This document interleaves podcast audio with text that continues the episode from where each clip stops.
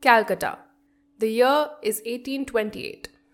Another ship has pulled into the bustling port, bringing with it hams and figs, ale, Madeira glasses, perfumes, jewelry, and so, so much more.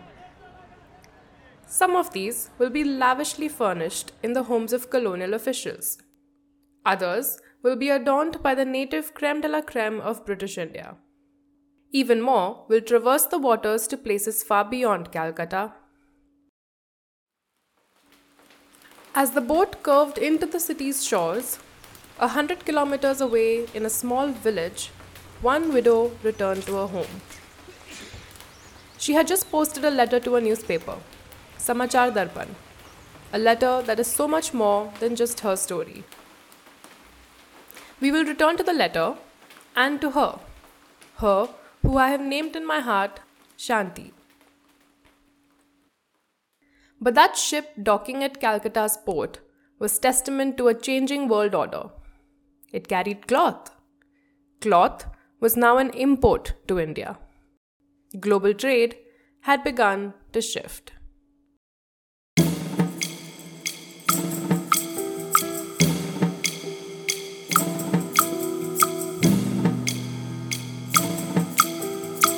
Hello, and welcome to What About Work, an audio series produced by Good Business Lab. Good Business Lab seeks to globally transform the lives of low income workers through rigorous research and evidence based solutions.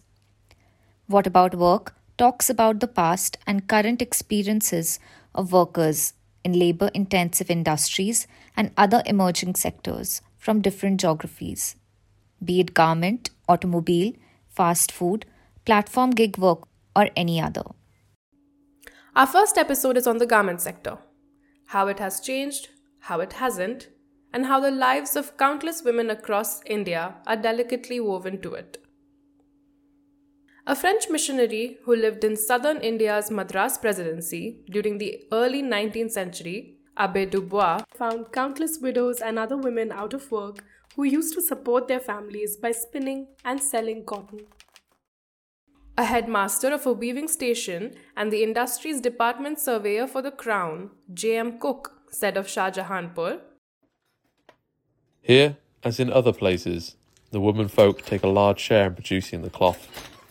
Even when the male member of a family was weaving on a fly shuttle loom, I noticed there was also household looms on which the women weave. That was in 1911. Today, Shahjahanpur comes under the northern state of Uttar Pradesh. What these two accounts show is that women were often engaged in certain fabric production processes. There may have been differences in how they carried out their labor as opposed to men, weaving at home being a big one. Still, they depended on industries of fabric for sustenance. But then, English yarn began flooding the global supply chain. Raw cotton was siphoned out of places like India, Egypt, and America, and yarn was pumped back in. Two years before Shanti sent her letter to Samachar Darpan, 100 million pounds in weight of cotton was exported from British India. But to understand why that number is shocking, let us rewind a bit. In the nine years between 1789 and 1798, only less than half a million of cotton was exported. Then, in just one year of 1826, 100 million. And it didn't stop there. Exports tripled by 1860 and after six years had risen to a staggering 750 million pounds of cotton. Spinning and weaving became unprofitable. They were now outsourced. The empire of cotton had succeeded in displacing countless women. Women like Shanti,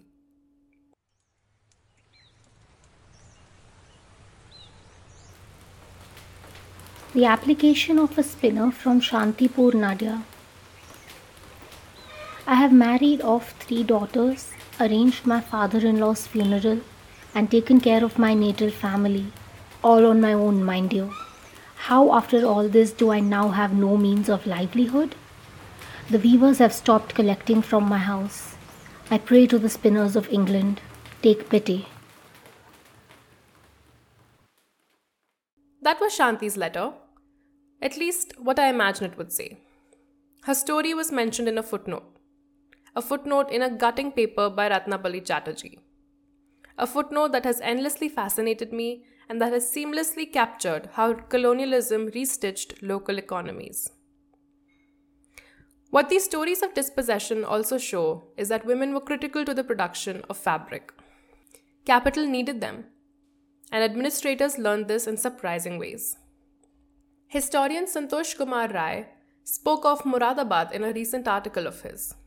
Muradabad today lies 200 kilometers almost directly east of New Delhi. English officials in the district introduced a government training program in 1911 the same year that J.M. Cook was touring a different part of the region, if you remember.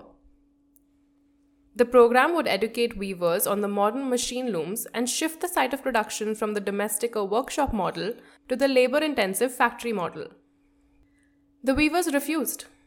They claimed that without the women who assist them at home, they were unable to carry out production. In response, officials came up with a familiar solution scholarships. Women who accompanied their husbands to the fly shuttle loom would receive scholarship amounts. An appealing offer. But strict gender segregation, forced domestic responsibilities, and a lack of real will to implement it on behalf of the administration plagued the program. So, once again, women were left stranded. But they adapted, or at least tried to when they could. When they were not entirely displaced, they were reabsorbed into other folds of fabric making.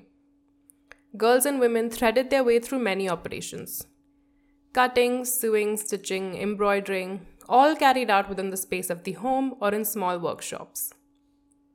In some contexts, like jute production, they labored at factories. And they still do. When distress reigns, women are first to pay the price. Even today, their prospects are first to shrink, last to recover.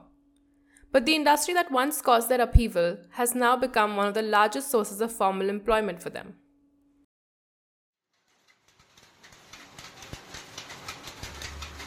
That's the sound of an automatic power loom, just one of many that dominate smaller enterprises producing saris in India. But let's take a step back. Imagine that sound larger, louder, more numerous, all forming a cacophony. This was the noise that welcomed most workers in the textile industry throughout the 19th century.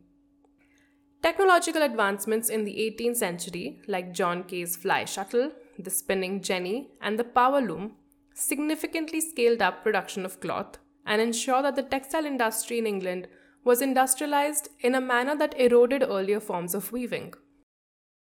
The industrialist Henry Ford's famous assembly line model, where parts move from workstation to workstation, where workers assemble them, was adopted by factory floors across the world a century later.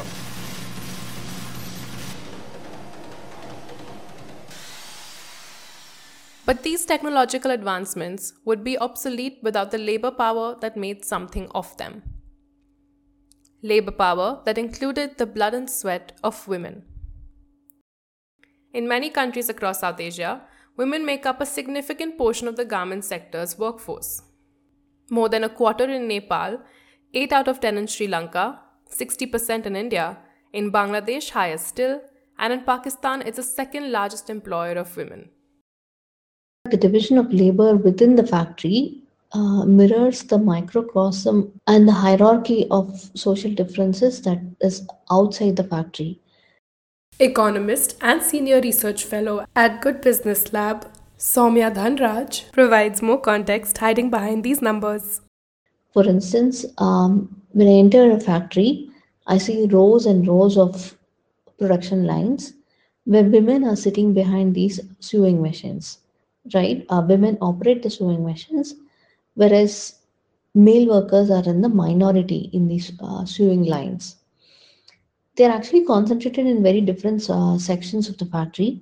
Uh, for instance, they predominate ironing, packing, cutting, security guards, and so on.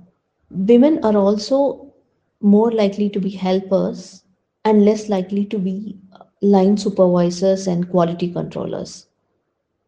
In fact, if you go further up the ladder, female supervisors are almost absent in certain factories. If you go further up in the managerial positions, such as HR manager and director, these are almost exclusively held by men only. Right? So, even within the factories, men hold the positions which have more decision making power, which have more authority. And even though this is a garment industry and it employs majority of women workers, so garment industry, though is highly female intensive, it is also highly gender segregated in terms of occupation. It is women who still continue to produce the fabric we wear, that we sleep under, that we live on. What are their stories, their concerns, their ambitions? March 8th is International Women's Day.